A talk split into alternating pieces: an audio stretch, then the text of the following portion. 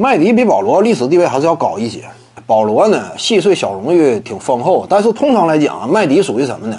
他不光是一流球星，他几乎啊就是跻身为巨星行列，差不多。保罗呢，满打满算其实也就是个一流球星。他比麦迪整体的球星身位，我认为啊，实质层面还是要低一些。毕竟麦迪两届得分王，对不对？你这都属于超级巨星，一般来讲。克里斯保罗呢，整体还是差一些。至于说率领球队达到的高度呢，五十步笑百步，对不对？你说什么麦迪呀，季后赛打的不行啊，打的就算说不行，克里斯保罗也没强多少。说白了，阵容牌面各个方面，球队花钱的态度啊，某支球队一直抠抠搜搜。当初姚明和麦迪呀，他俩携手也是因为这种花钱态度呢，使得他俩始终啊。角色球员身边的班底呢，相对较差。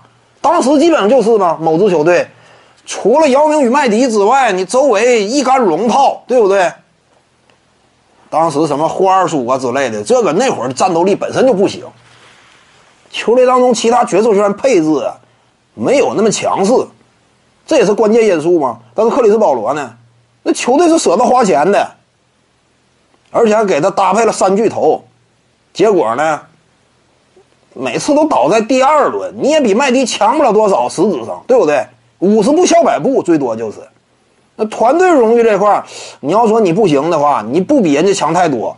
个人荣誉这块你其他零碎是不少，但麦迪两个货特别硬啊，得分王啊那是。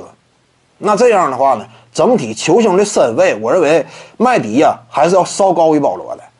这麦迪是真正的巨星，往那一戳一站。给球迷的感觉巨星驾临，克里斯保罗呢，那就差一些。所以总体而言呢，你说他俩历史地位啊，我认为你要说把麦迪排到保罗前面，呃，不见得说就不合理，对不对？各位观众要是有兴趣呢，可以搜索徐静宇微信公众号，咱们一块聊体育。